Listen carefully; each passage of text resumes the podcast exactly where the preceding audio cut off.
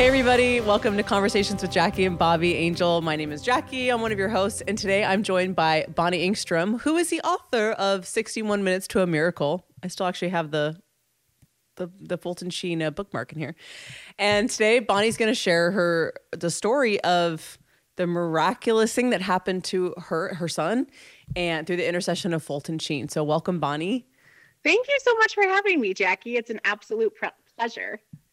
Yeah, dude, we love Fulton Sheen here in our house. Um, we named our only son, we named him John Fulton, which I didn't realize that Fulton Sheen's middle name was John. So he's Fulton Yeah. John. Yeah. He says, always says Fulton J. Um, we named our Johnny that because around December 9th, you know, every day, like we, we don't have names picked out. And so co- leading up to his, um, his birthday on December 23rd, it was like every day is like, is he gonna be born today?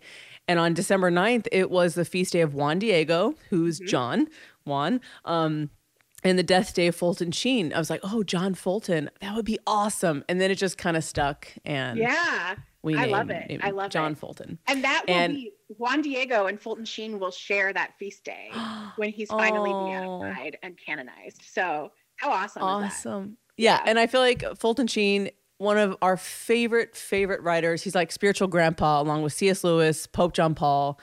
Just Fulton Sheen's writings, Bobby makes fun of me because I highlight every single line in the book. You know, he's like, What's the point of even highlighting? so, if any of you listening or watching have never read a Fulton Sheen book, um, probably the good starters would be um, Three to Get Married is awesome. We read that when we were engaged.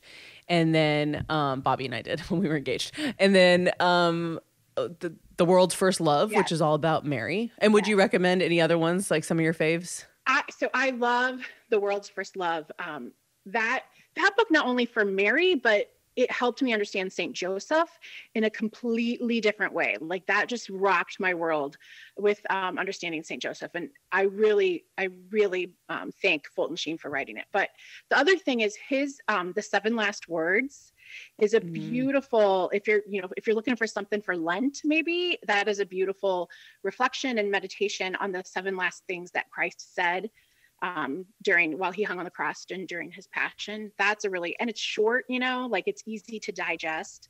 Um, I, so i guess those are my two favorites probably Okay. Awesome. Awesome. So I'm sure a lot of people know if anyone follows Blessed is She, they know that you write, you are one of the writers at Blessed is She. But could you, for anyone who doesn't know who you are, could you just share a little bit about yourself? Yeah, sure. So, like Jackie said, my name is Bonnie Engstrom. I am married to Travis. He's a public high school teacher, and I'm a stay at home mom.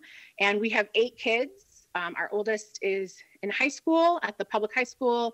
Our youngest is currently watching Mickey Mouse in another room.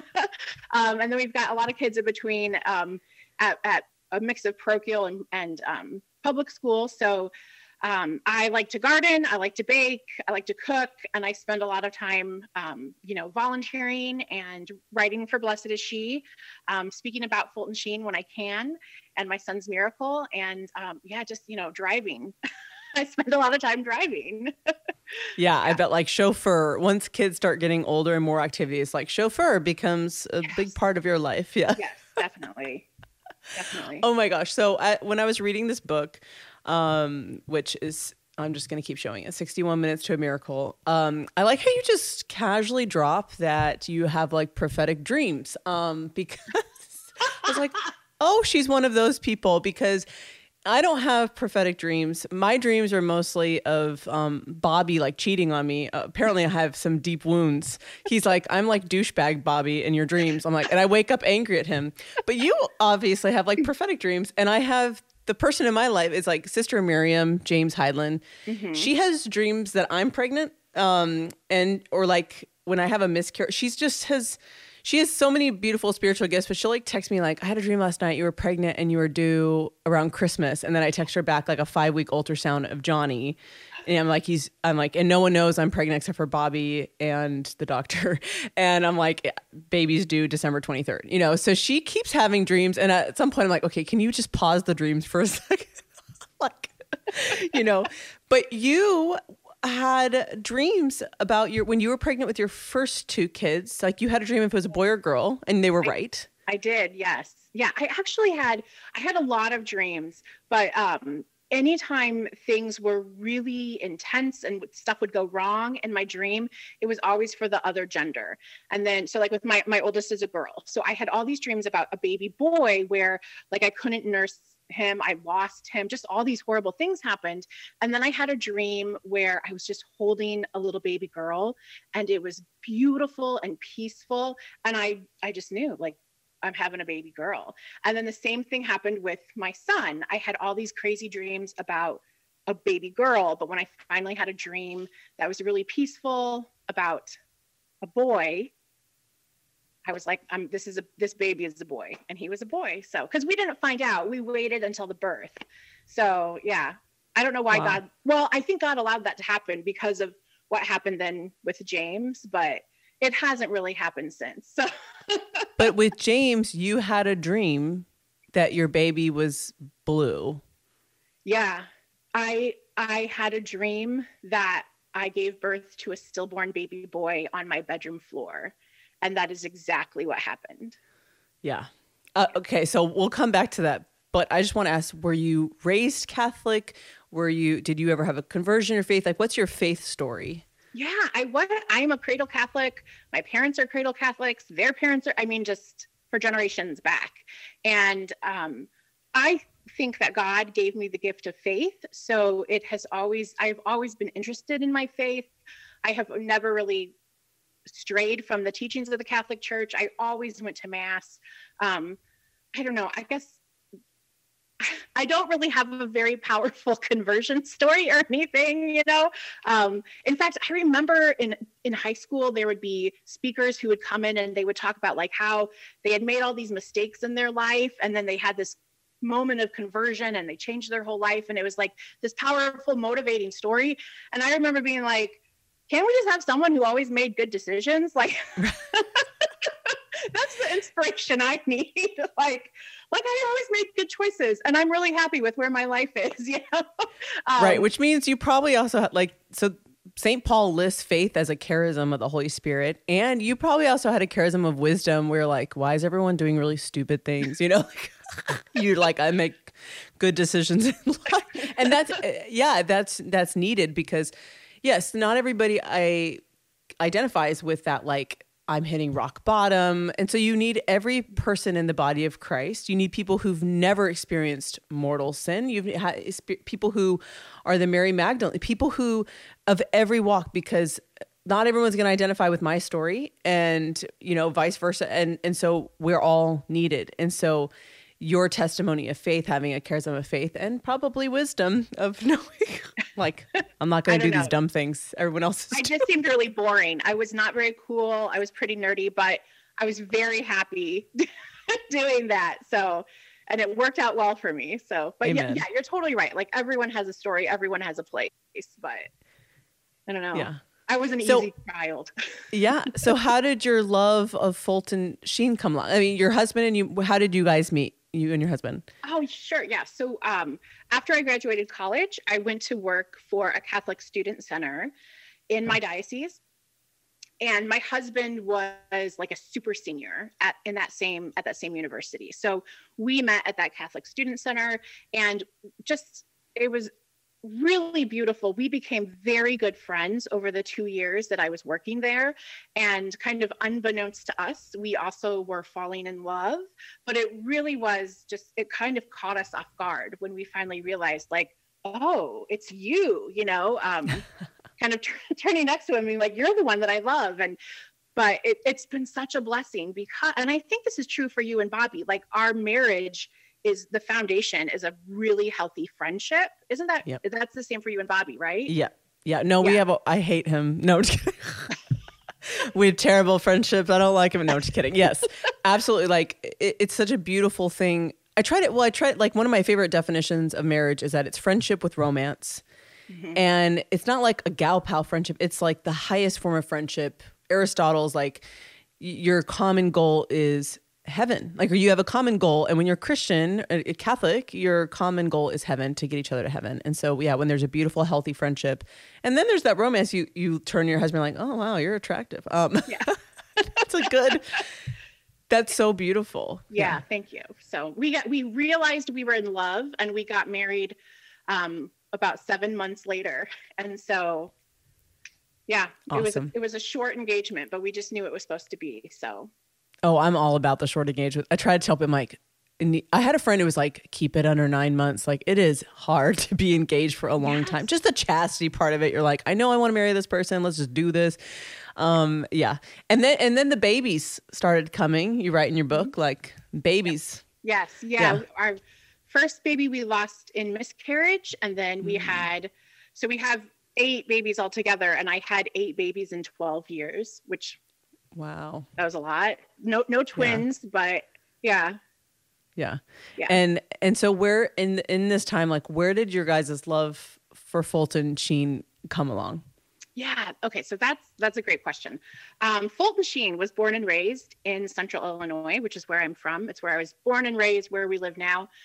Um, and so, in, in a way, I had kind of heard his name for a long time. I would sometimes see him on EWTN, but I wasn't really attracted to, you know, I don't. I thought he looked kind of like a vampire.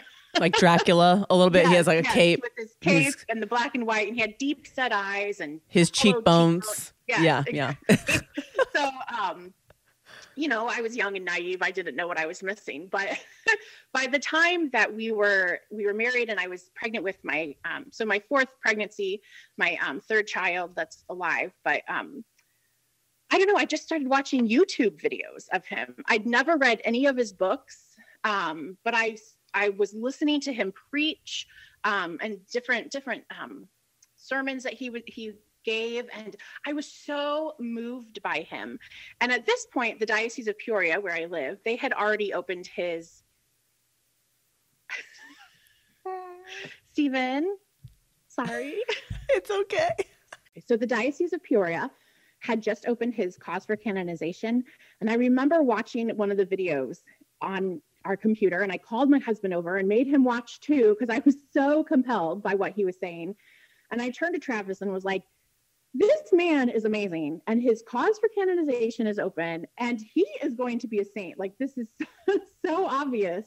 And i was pregnant with james at the time and we decided right then and there that we were going to put our baby under fulton sheen's patronage. Because we thought jackie we thought that we would be the first people in the world to think about naming their son after fulton sheen. You and we know, were not but but that was really the beginning of that relationship was watching Yeah. those videos being inspired by his preaching and then and then to start praying to him um, asking him to pray for our son and to walk with our son so so fast forward, you have a dream that your son is born, stillborn, and on your floor. And you were going to do a home birth and you kind of that kind of like made you go wait should i still do it? Because now that you've had this dream that like what the heck? Yeah. Um but and and we had a home birth with our first child unintentionally. Bobby caught the baby. So we we also had a child on the bedroom floor. So we know how that goes we i mean i literally have two friends who delivered their kids on the side of the freeway so you know us Yeah. californians and, and you know people in the south we just were like you know whatever sure um but but yeah so you kind of had this like it, this dream and and then sure enough that's what happened so i don't however long you want to share the story of what happened to james um Sure. go i just yeah i i mean i've read the book but i still love hearing it over and over it's Oh, so okay. inspiring all right well interrupt as needed but um okay. so yeah so we we decided to go ahead this was our third planned home birth and we decided to go ahead with it. Um, i the more i prayed about it the more i just experienced a peace about it. Um, and you know that that peace that surpasses all understanding is a real thing. So when when everything is kind of surrounding me saying this doesn't make sense this doesn't make sense but inside i have peace and i have brought it to prayer over and over and over again. You know th- there you go right? To me that's the answer to the prayer. And so we decided to go ahead with the home birth.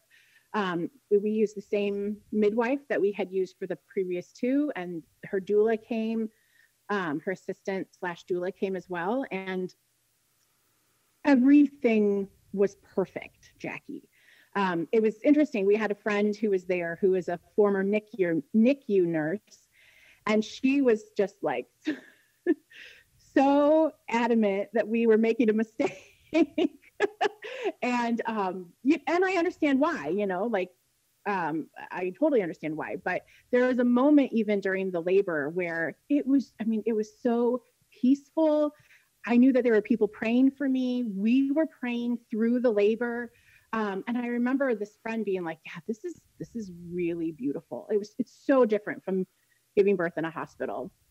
And um, I don't, you know, like people were praying rosaries while I was laboring, and and we just felt like something amazing was going to happen. You know, God had been so generous to us throughout those nine months that it felt like he was he really had something big in store, and we thought it was going to be this, you know, just just a really blessed full life, which you know, too long didn't read. We do have a very full blessed life, but um, but in that moment, we had no idea that there was a knot in James's umbilical cord.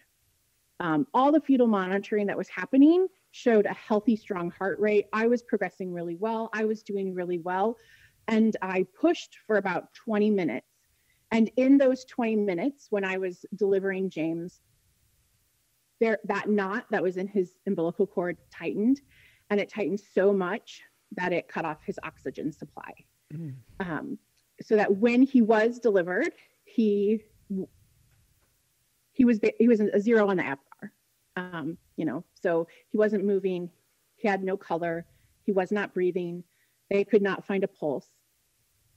And I remember, you know, my midwife, she caught him and then immediately placed him in my hands. I kind of like rocked back onto my knees and my heels and I was holding him. And she said, Bonnie, he needs to be stimulated. He needs to wake up a little bit. I need you to rub his chest and say his name. And and that is it's scary, but that happens. It's pretty typical for a baby to need to be stimulated after a vaginal delivery or even a C-section. Like birth is hard, you know? And so mm-hmm. sometimes they just need help taking that first breath. And so I did, I rubbed his little chest and I said, James, James, it's your mama. And he did not, he just, you know, his arms and his legs just dangled um, mm. from the sides as I was holding him and he didn't move. And so my midwife took him out of my arms and she immediately began CPR. Um, and I remember, um, you know, like I said, I had that friend who was there praying the rosary, and she was a former NICU nurse. And so I remember her saying, um, we should call 911. We need to call 911. And Travis got a cup of water and that I had been, I had just water I'd been sipping out of during the whole labor. And he used it to do an emergency baptism on James. And as soon as that was done, our friend left and she called 911 and requested life flight, which they would not, they couldn't make that happen. Um, and so then we just waited, um, watching the midwife do chest compressions and um, and and just you know just waiting. Travis and i were going into a state of shock of course. And i i have this memory of sitting there on my bedroom floor and um, in my memory james and the midwife are like all the way on the other side of the bedroom they're so far away from me and and i remember sitting there and like watching them across the room and, and in my head thinking fulton sheen fulton sheen fulton sheen um, Yes, you can. Why don't you take your boots off too? It gives us a little soundtrack for the. I'm so sorry. It's okay. okay. So I remember sitting on the floor and saying Fulton Sheen, Fulton Sheen, Fulton Sheen, just in my head, like in this space where I didn't know what was happening. I didn't know what needed to to happen. I could not find the words to pray, but for, you know, for like six months during my pregnancy, I had been praying to Fulton Sheen every day, asking for his intercession for my son. And so I, I really truly believe that in that moment, the Holy Spirit just guided me to call on him again, you know, to fall back on that habit of asking for his prayers. Um, and I remember going back to Travis and telling, you know, kind of walking through everything much later and telling him, you know, I was sitting here at the foot of the bed and James was way over there. He was way over there. And my husband was like, Bonnie, you know, he they had not cut the umbilical cord yet. He was still, he was right in front of you. But that was just what, you know, the shock did. That's what the feelings of helplessness, um, they just made me feel so removed from the situation. Um, and it was it was terrifying. But then the the paramedics came. Um, the first it was actually first responders, God bless them, who came first, like my neighbors, you know. so that was super uncomfortable because it was like men that I would see like walking down the street, and then I had just given birth, and it was like, hey, you know, you're Hey, 20 guys. and single, and this is weird, you know. At least for the married men, they kind of knew what they were getting into. But Right. but some of the guys were like, oh. but anyways, a little Yeah. comedic relief in the middle of the tragedy. Um, but then the paramedics came and we finally cut. So we thought, you know, the umbilical cord will continue to pump blood for a little bit after delivery. And so we Mhm. thought, okay, well, at least he's getting oxygen through the umbilical cord because at the time we didn't know there was the knot in the cord. Uh, And so that was part of the reason we they did not cut the cord right away. But they they cut the cord. They took James. Travis with went with them, and um, another ambulance took me to the hospital, um, so that I could be monitored separately. And it and that was that was another special grace because um, as the people were caring for me in the ambulance they were very quiet like i was doing i was recovering fine from the from the labor and the delivery um, they were mostly just monitoring me but i remember them saying i'm praying you know as soon as i heard the call i started praying. And there was a man and he said my wife said that she would stay up at home and pray too. Mm, and um, Wow. you know just to have just to live in a place where there's i'm surrounded by christians who that was their first response was to pray. That was a really beautiful thing. Because Um, what what time of the day was this? this was like two o'clock in the morning Oh gosh. Wow. yeah yeah Yeah. Yeah. yeah james was born i think at like 1.38 and we were at home for about 20 minutes and so then the, and then we lived about 20 minutes away from the hospital so it was about a 20 minute hospital or drive in the ambulance and while james was in the ambulance um, the paramedics gave him two shots of epinephrine into his shin bones i'm not i'm not a nurse or anything um, i studied shakespeare in college so if i get any of this wrong and you have any like nurses doctors emts who are watching this i apologize It's all right. It's all right. Yeah, I love when people are like, "Oh, I'm a doctor," and they're like, "A doctor of philosophy." You know, I can't like, I could, I could philosophize. Like, if anyone on an airplane needs a doctor, you know, I can tell you why we're here. That's so great yeah, yeah. It's like I studied Shakespeare. Great, that's awesome. Um, um, so but they gave they gave him shots, and it was like to try to start his heart. Yes, yeah. They it's called an IO line. It goes straight into the like the bone marrow, which is you know that's Mhm. not normally where they would do something like that. But in an emergency situation, it's the best chance for a really quick, powerful response. And so both of those failed, and one of those actually leaked because it's not the most stable of lines. And so by the time James arrived to the emergency room, his right leg was just it was like purple and black um, from a yeah. massive chemical burn. And so, like, if you look at his medical records, it says necrosis of the tissue. Like, Wow. they were wow. going to amputate the leg. Oh my gosh. So that was kind of the state of things. And um, So at I'm- this point, when you got to the hospital, it had been 40 minutes already without a heartbeat. yeah, approximately.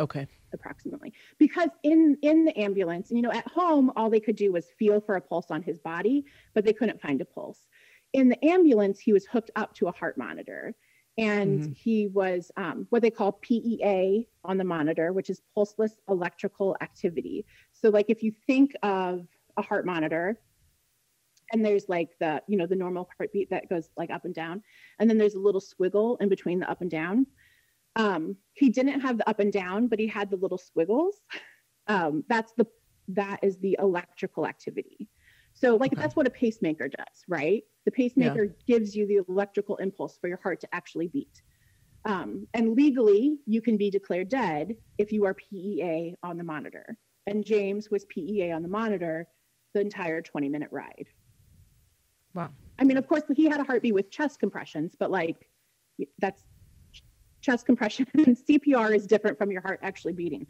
So um, he got to the ER. It was like all hands on deck. They had had, um, there was a nurse practitioner and another nurse who had come down from the NICU, the neonatal intensive care unit, so that they would be ready to intubate James and just, you know, they're used to working on little bitty babies and the emergency room department they're not used to that kind of care do you know what i mean right so um so there's this whole team.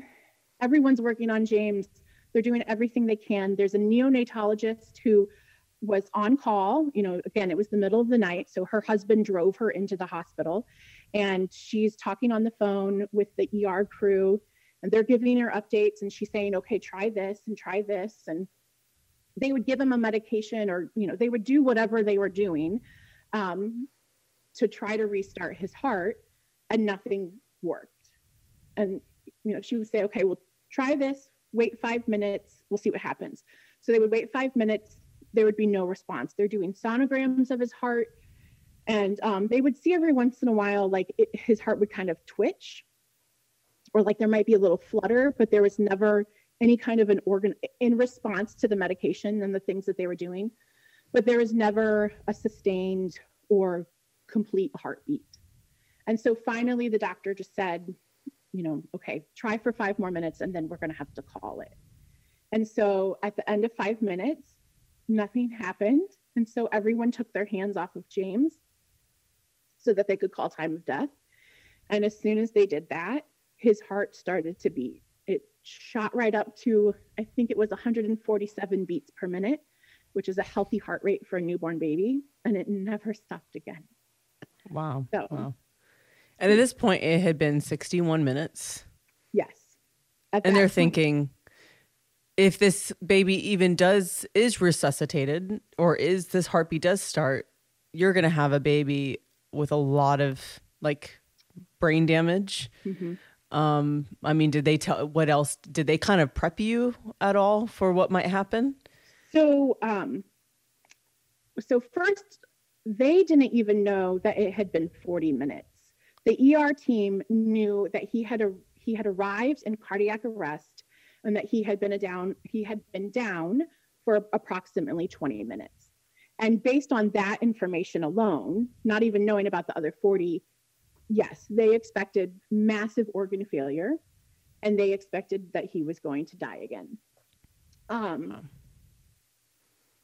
He was trans after he was stable, they took him up to the NICU. And, um, you know, Travis said that when he, after he was stable and the doctors came out to him in the hallway, that they all had tears in their eyes. Um, and they said, you know, he's, he's alive. Like he's but that was all that they would really say. And Travis could tell by how, what they were saying, what they were not saying, and how they were saying it that it, it did not look good, you know? Right. Um, and his leg was still his leg was still purple black like yes. not yes. looking yes good and in fact um, they they would have been the hospital called the um, hospital chaplain and had him, you know, knowing that we were Catholic and had him come in.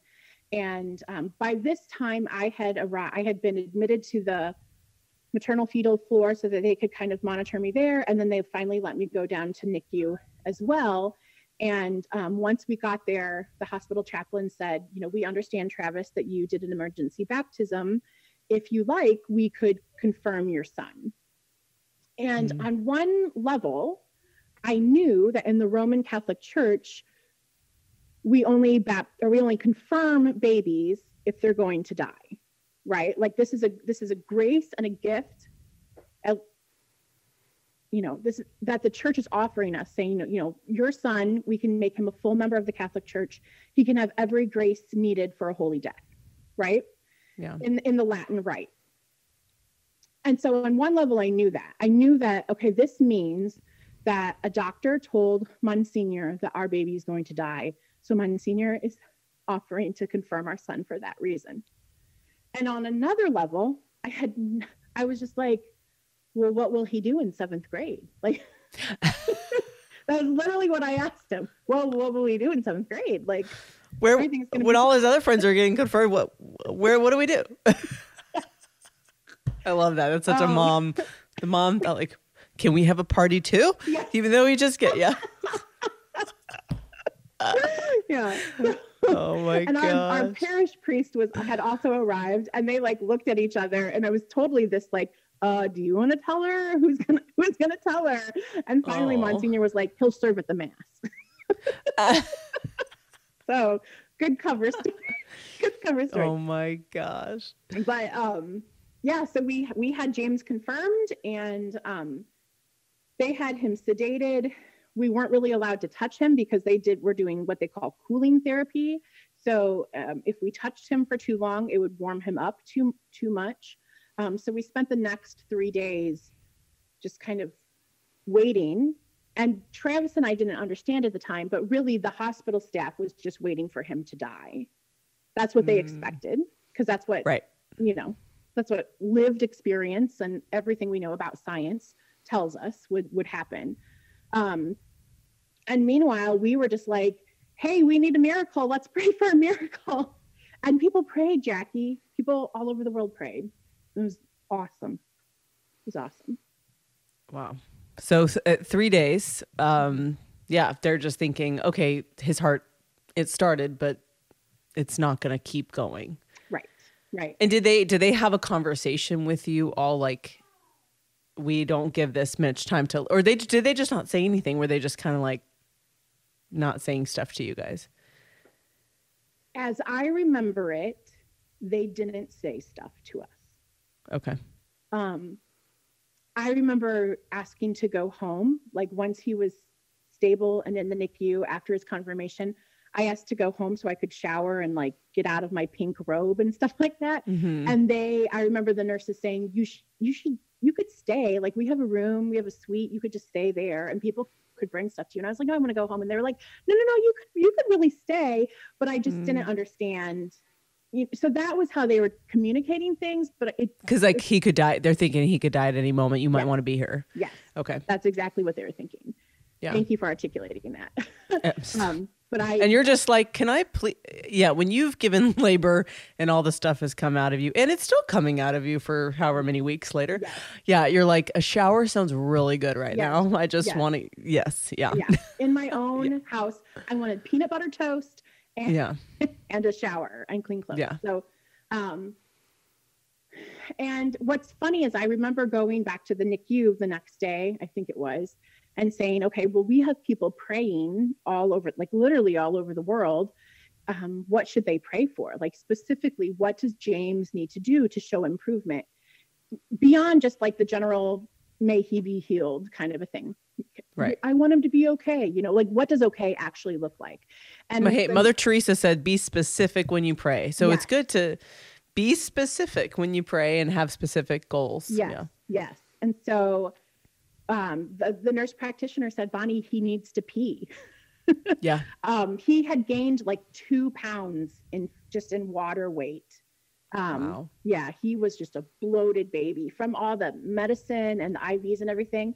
And they're like, he, he needs he needs to pee. And so, um, and she even said like he needs to pee this many fluid ounces an hour. Yeah. So I went home and I put it on Facebook because, you know, why not? Like, guys, I My need kid needs to pray. pee. Pray for him to pee. Yes, This is yes. yeah, step number 1. Um, hashtag, right? Yeah. pray for pee. And so when I went back the next morning, the nurse practitioner practitioner said, Bonnie, not only did he pee, he peed out of his catheter and Oh, wow. he pooped. and the fa- I mean, you know, your body when your body is going through a trauma, it protects the more vital organs first, right? So your Yeah. colon, while it's important, it is not as important as your liver and kidneys, right? Um, so the fact that his liver and kidneys were working and they were working really well, that was huge. Because again, they were expecting those organs to shut down, right? And w- what day was this at this point? Was this This like day four? I think this was like day. I don't remember anymore. It's okay. It's in, probably in your book. I'm sure it's in my. I'm sure it's in my book. It was in the first few days of his life. I know that. okay. So, um, it- and he might have even still been sedated. It might have even been like day two or day three when Okay. this happened. But, um, and so, so then again, you know, the fact that his colon was doing what it was supposed to do, this was amazing. And in the like the first 24 to 36 hours of his life, his leg started to heal. That leg Wow. that was dead, that they were going to amputate, was healing and like it was just the coolest thing whereas you know you could come back every hour and check on it and like his his toes were like normal color his feet were normal color and then it would kind of like his hip was like a normal color and it would just kind of move to a reddish area where it was still healing and then a like a scar what is now a he has two scars on his legs and it was just Wow. amazing to see the progress of how that healing was happening. Um, so then it became not just a comp- uh, a belief that he was going to die, but they still felt like James was going to have a a very hard life.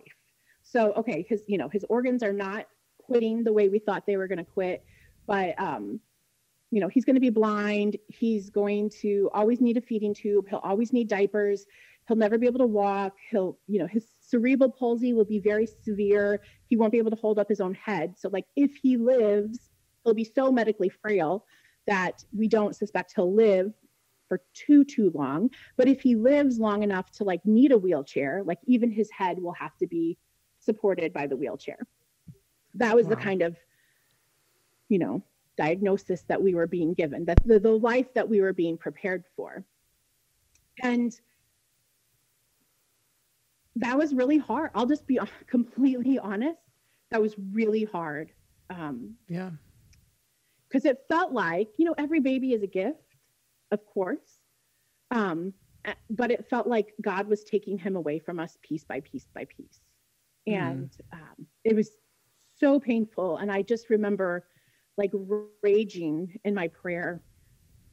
You know, like, you know, when you're real, I don't know if you've ever been really angry at God and you're just like, you're a crap gift giver. You know, if a baby is a gift, you're a crap gift giver. oh my goodness.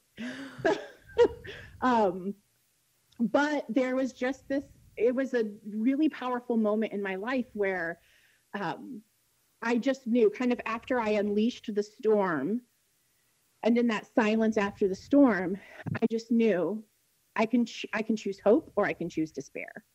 I can Yeah. choose light or I can choose dis- darkness, you know, Yep. like just like Yeah. what was it Moses? The Lord has laid out before you a blessing or a curse, you know? Yeah. choose life.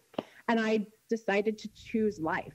I didn't want to live a life of despair. So no matter who or how James was going to be, whatever his limitations or abilities, I was going to choose hope and light and and trust Amen. in Christ, you know? Yeah. Um, and that was really a turning point for us, a complete Wow. turning point for us.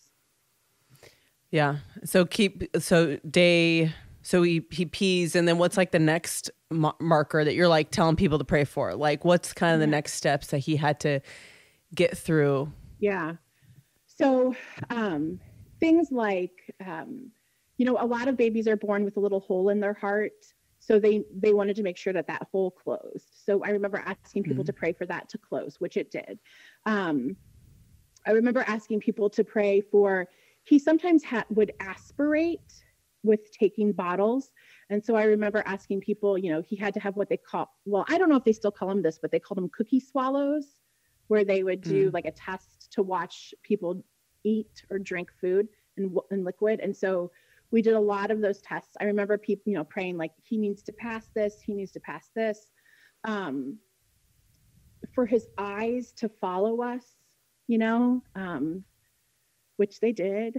Um, just little things like that. And I remember by he was seven weeks old when he left the NICU, and kind of mid right before he left, a few days before he was discharged, I remember talking to one of the nurses and just saying, I'm really scared because, you know, here, th- this place is scrubbed down twice a day. um, he's hooked to all these monitors. If he has an issue, there's alarms and bells that go off. And like mm-hmm. at my house, it's just going to be me, you know, you know?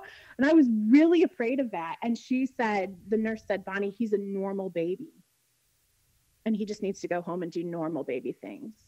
And that was mm. the first time anyone used the word normal with James.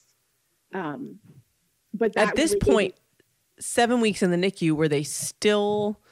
But they, they had done all the tests and were they just like shocked that he kept making all these milestones, or were they still kind of like dire?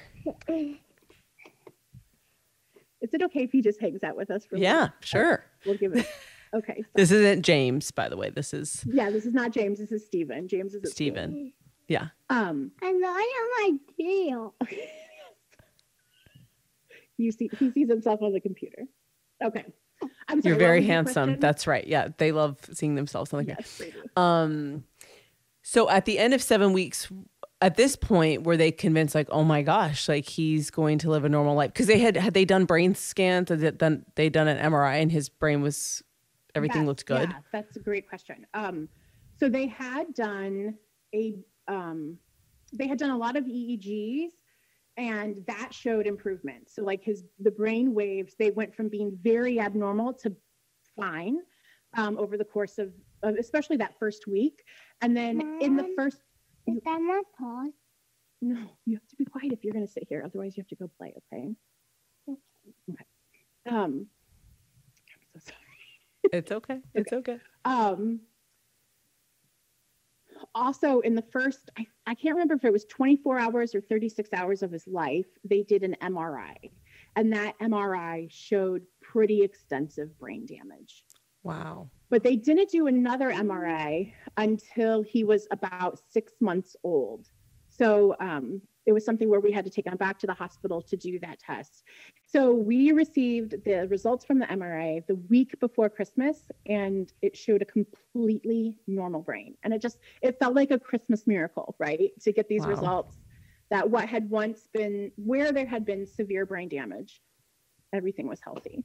It was awesome. Oh my goodness. Yeah. So, yeah. So every time I'm sure you went back to the doctor to go get tests done and they found out you know, because you you told one doctor, one doctor was like, "Oh, he he didn't have a heartbeat for 61 seconds." You were like, "No, no, no, 61 minutes." Yes. The doctor was like, "What?" Yes. Are you kidding? Yes. they didn't believe me, and a lot of people questioned my my sincerity, and it, it was kind of nice to be able to say, "You have his medical record." like right. if you don't believe me, look it up. I'm telling you the truth. But yeah, um, yeah, it was it was awesome as he met milestones you know, I think everyone was just kind of amazed. And and he still struggled with a few things. Um, he has a childhood apraxia of speech, but um, we have another kid who also has childhood apraxia of speech, and you know, one of them was dead for an hour, the other was not. So, right, you know, um, doctors will look at James and they'll say, well, obviously he has this problem because of what happened at his birth. But when I ask, okay, well, why does my other kid have this problem? They're like, sometimes we just don't know. yeah. I know that's interesting. Interesting. Yeah. and maybe he does. I mean, when your body goes through that much trauma, there's going to be things are things are going to last. Do you know what I mean? I really believe that's true. Um, and I I think that God allowed um, God allowed he restored James to life fully, but I tr- also believe that God allowed some of that some of the experiences to stay with him um, because God invites us all to suffer, you know? Well, yeah, I have a friend who's like, Jesus raised Lazarus from the dead, but Lazarus isn't still like bopping around. You know what I'm saying? Like right. he, he, died again. Yeah. And before that happened, I'm sure he got the cold. He might have gotten Right. food poisoning. He stubbed his toe. You know, like Right. bad stuff still. Maybe, may, you know, we don't know, but bad stuff still happens. Um, so, but yeah, I mean, James is in sixth grade now, and they said he'd be blind. He's not blind. They say he, they said he'd be in a wheelchair. He, you know, he rides his bike. He cooks his own breakfast. Um, you know, he he struggles in some ways. I mean, that's a miracle in itself that a kid can make their own breakfast. You know what I'm saying? Can I, I'll just pray for the intercession of Fulton Sheen for that. Like, uh, can I- my kid make their own breakfast? Oh my goodness, that's Yeah. awesome. Yeah, so And and so essentially, within a few months later, you say in your in the book that your mom was like, "You need to call the Fulton Sheen."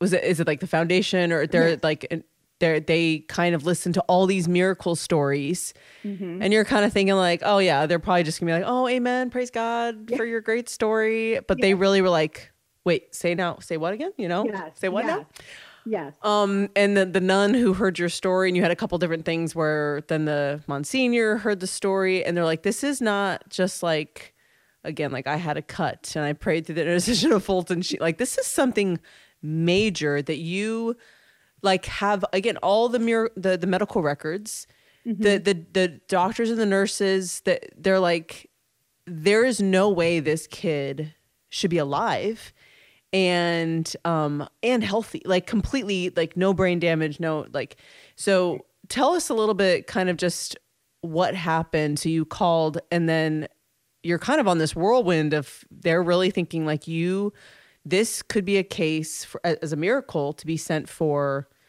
once Fulton Sheen because at this point he was he only a servant of God Correct. he wasn't venerable Fulton Sheen yet. Okay, Right. so for people who don't know, there's different stages, and actually, I love that in the book, Bonnie, that you kind of outline the phases, like what has to happen for these phases. Because I mean, even I'm always still like, wait, what has to happen again? You know, essentially though once they prove that there's been there's a heroic life of holiness they you know they open the cause they're a servant of god and then they declare a heroic life of holiness then they become venerable and then you need a miracle for beatification and you become a blessed and then you need another miracle to become a saint right is that correct Yeah, that's perfect. Yep. Okay, so um, and you go into more depth in your book, which is so awesome. Um, so essentially, just kind of share the whirlwind um, that you went on once you shared that story with sister. Mm-hmm. Kind of, kind of share a little bit about what happened. Sure. So, um, and it was, it really was a, a whirlwind. We did not know what we were really signing up for. Right? Um, we were just kind of like, okay, sure, yeah, we can get you the medical records. Okay, you know, not a big deal. And there was this awesome. So, um, the there's what they call the postulator, and he is oftentimes a canon lawyer, and so he's kind of the guy who prepares all the documents and and argues the position that this person is a saint. Um, you know, first they argue that this person lived heroic virtue, then they um, argue that a, a miracle happened through the intercession of just that saint. So as he and um, Dr. Ambrosi was our postulator. I think he's since retired, but um, they called him the saint maker. Like this is a man who has seen many, many alleged miracles across his desk. And so when he heard James's story, because they had already actually fully investigated two other miracles, like done full tribunals, interviewed everyone, had the medical records. They were going to, um, they were ready, you know, to submit either one of those as soon as Fulton Sheen was declared venerable. But when Dr. Ambrosi saw James's story, he just said, you know, people don't come back to life after being dead for an hour. Like this is this is the miracle that we need to do. And so they submitted it and and um, it was it was kind of cool because um, at the time it was Pope Benedict and Pope Benedict knew Fulton Sheen, right? Like they were together at um, Vatican II, and so I I remember hearing about how um, Pope Benedict would was kind of talk. He was interested in what was happening and and how Fulton Sheen's cause was progressing. And as people like in the Congregation for the Causes of Saints, you know, as they're kind of talking about, there's this miracle of a, a baby coming back to life after 61 minutes. Like again, it was just something that a miracle of biblical proportions, right? Like Right. pretty pretty amazing. Um, there was a tribunal, a full tribunal that they did for James, and that was really cool. Yeah. if you ever get to be part of a secret tribunal, Because you couldn't really say anything yet, right? You were told kind of, we have to investigate all this. Like, we don't want the media to Yes. to know all about. Like, we have to investigate everything first, and they're going to interview the nurses and the doctor. Like, they're Mhm. going to interview people because this they. It's not just like, oh, it's a miracle. That's great. Like, they really investigate Yes. this heavily to make Yes. sure there was no scientific reason, no medical reason that this should have happened. That this person, nothing, no intervention that except for the intercession of Fulton Sheen and obviously the grace of God, that Mm-hmm. this kid should be alive. exactly. I would almost say that they're they are almost trying to disprove it. Right. So And Yeah. and you and I probably be, because we're in circles of people who there have been mir- like I know women, a, a woman whose cancer was healed mhm. through the intercession of a saint. Um, I know someone whose baby or kid drowned and they prayed over the the kid and came back to life. You know, you and I know a lot of miracle stories and and um, just amazing things. Sicknesses healed, things healed in the name of Jesus, all this stuff. Uh, uh, but yeah, I'm sure whenever you have a case of someone who was dead for a long time, I mean, right, a long time, like Yeah. without a heartbeat, that's that's pretty like, oh my gosh, like this is Right. we're gonna investigate this. This is pretty miraculous. Right. And I know even um, during the interviews, like they spoke to the emergency room doctor, they spoke to some of the nurses, they spoke to several of the neonatologists. And I know there was one neonatologist who, um, when I asked her if I could submit her contact information and her name to the tribunal, um, as you know, I, I went to the NICU and I was like, hey, doctor. And she was like, oh, hey, how was our little miracle? And I was like, funny, you should say that. and, uh, but then when kind of, when pushed against the wall, she did not want to say that James was a miracle.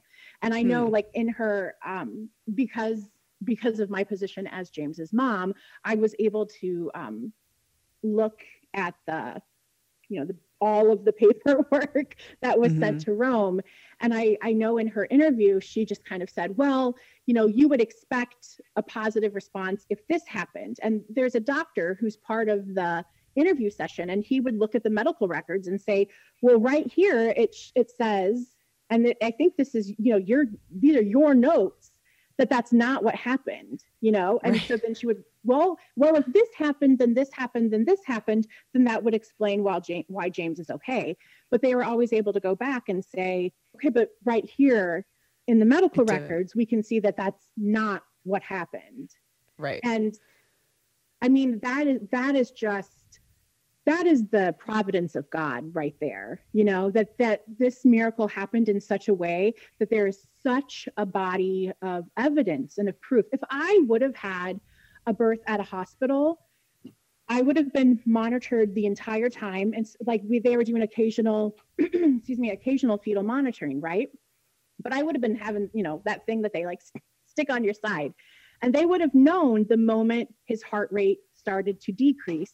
And they would have done an emergency C section. And we would not have the miracle that we have today because everything else would have been different, you know? Hmm. but and i really Yeah. believe that's true and talking to my friends who who are doctors who are experts they feel the same way like this would be a very different story it would have been very hard to prove a miracle but but god just made every he set the table he lined every up every single detail and he made it so that this was crystal clear that it was a miracle and it was a miracle through the intercession of, of fulton sheen and it was a miracle for the glory of God and the good of his church. I completely believe that with my whole heart. It's amazing. Amen. Amen. Amen. And so it took about a year for that to happen. And then they kind of decided that even though they had those two other miracles in the bag, they kind of were going to use your guys's Yes. As Yes. for when it came time to use it for the beatification Right. of Fulton And Sheen. yeah, Dr. Ambrosi just felt like it was the it was the easiest, strongest case to argue. And so as soon as Fulton Sheen was declared venerable by the Congregation for the Causes of Saints, the very next day they submitted James's miracle to Wow. which is just crazy. But Wow. but yeah, there's a there's a variety of stages that for a miracle to be fully approved, it has to go through a, a variety of steps. So, um, like, there's a team of medical experts who had to review James's miracle, and th- when they reviewed it, they also called in and asked for extra information. Like, they wanted updated information to make sure that James was still doing well, but they unanimously approved it as a miracle. And then it went to a team of theologians, and they had to investigate to make sure that it was through the intercession of Fulton Sheen and not, you know, Fulton Sheen and this guy over over here, you know. Um, so they unanimously unanimously approved it as a miracle through Fulton Sheen. Yeah. And then it went to the cardinals and bishops who sit on the congregation for the causes of saints. And with those two recommendations from the medical experts and the theologians, they unanimously approved it, which that is very rare. The fact that all of those people unanimously approved the miracle, that that's almost like another little miracle Yeah, um, that that yeah. happened. So Um, so essentially now we're fast forward to 2019. We're still they're still waiting for the beatification because there was a they paused the yeah. So the Pope cause, but- Francis also approved the miracle, um, but then Wow. there was what we call the pause and the cause. Um, Yeah. So they're just kind of waiting on some things in America to settle down um, before they are able to kind of restart the process. But as soon as as soon as it is the you know they unpause it, there will be a beatification. Um, it should be right here in Wow. Central Illinois, and it's going to be amazing. So then it'll be Blessed Fulton Sheen, and then we'll need some other person to. Um, I sure can. We'll need some other person to have a miracle, and it'll go through the whole process all over again. Wow wow. They can't just use one of those other miracles like the other two. No, they they can't actually. Oh my They gosh, they that's prefer for it to be a miracle that happens after the beatification.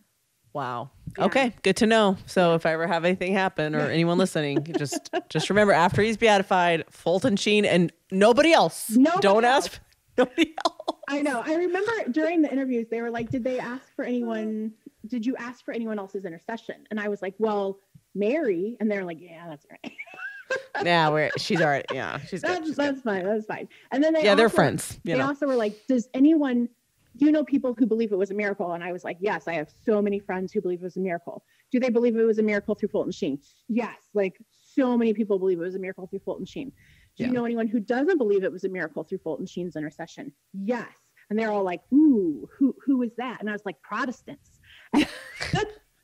and they're like, oh, okay, that's fine. they'll catch up later. That they'll, Yeah, they'll right. yeah, they'll catch on. Um that's awesome. Oh my goodness. Well, I'm so yeah, I, and and anyone obviously they can get your book 61 Minutes to a Miracle by Bonnie Engstrom. It says Fulton Sheen and a true story of the impossible. Um they can find it on wow, that's hard. Okay, there we go. Um Amazon, yep. Or- OSV. OSV. Mhm. Okay, cool. And do you do you go around and speak about this as well? Um, not really anymore, just because Okay. my life is so busy and I feel like God is asking me to first and foremost fulfill my vocation, you know, as a wife and mom. And so Yeah. doing things, I, I will Skype into classrooms and stuff like that. That's really Yeah. fun, but I don't, I only am able to speak locally anymore just because of, of my primary vocation. But hopefully in the future, um, when life is less, less hectic and more people in my life can drive, I'll That's be able to key, travel yeah. again. I'm telling you, there's a few clutch moments of child. It's like once they turn into teenagers and you have a built-in babysitter, once Mhm. they can drive Yes. yes. and drive their siblings or, you know, Yes. oh my goodness. Well, thanks so much for joining me. And where else can people find you? Um, I I do have an Instagram account. I'm not super active on there, um, but that's at Bonnie Engstrom. I said here. I write for Blessed is She, so I've written some books for them, and I'm a daily devotion writer, so you can find me there. Um, yeah. Otherwise, Yeah. you know, at Mass, we'll see each other in communion, right, with the Lord. Yeah. So That's right. See you in the Eucharist. Yeah. Yep. Awesome. Oh my gosh. Well, thank you so much for joining me. And um, we hope you guys enjoyed the episode. And so make sure you get the book. Check out more Fulton Sheen, Venerable Fulton Sheen. Pray for us. But we're definitely going to get some more miracles up there. Um, but, anyways, thank you so much, Bonnie, and everybody else. You guys will see you next time. Thank you for joining us.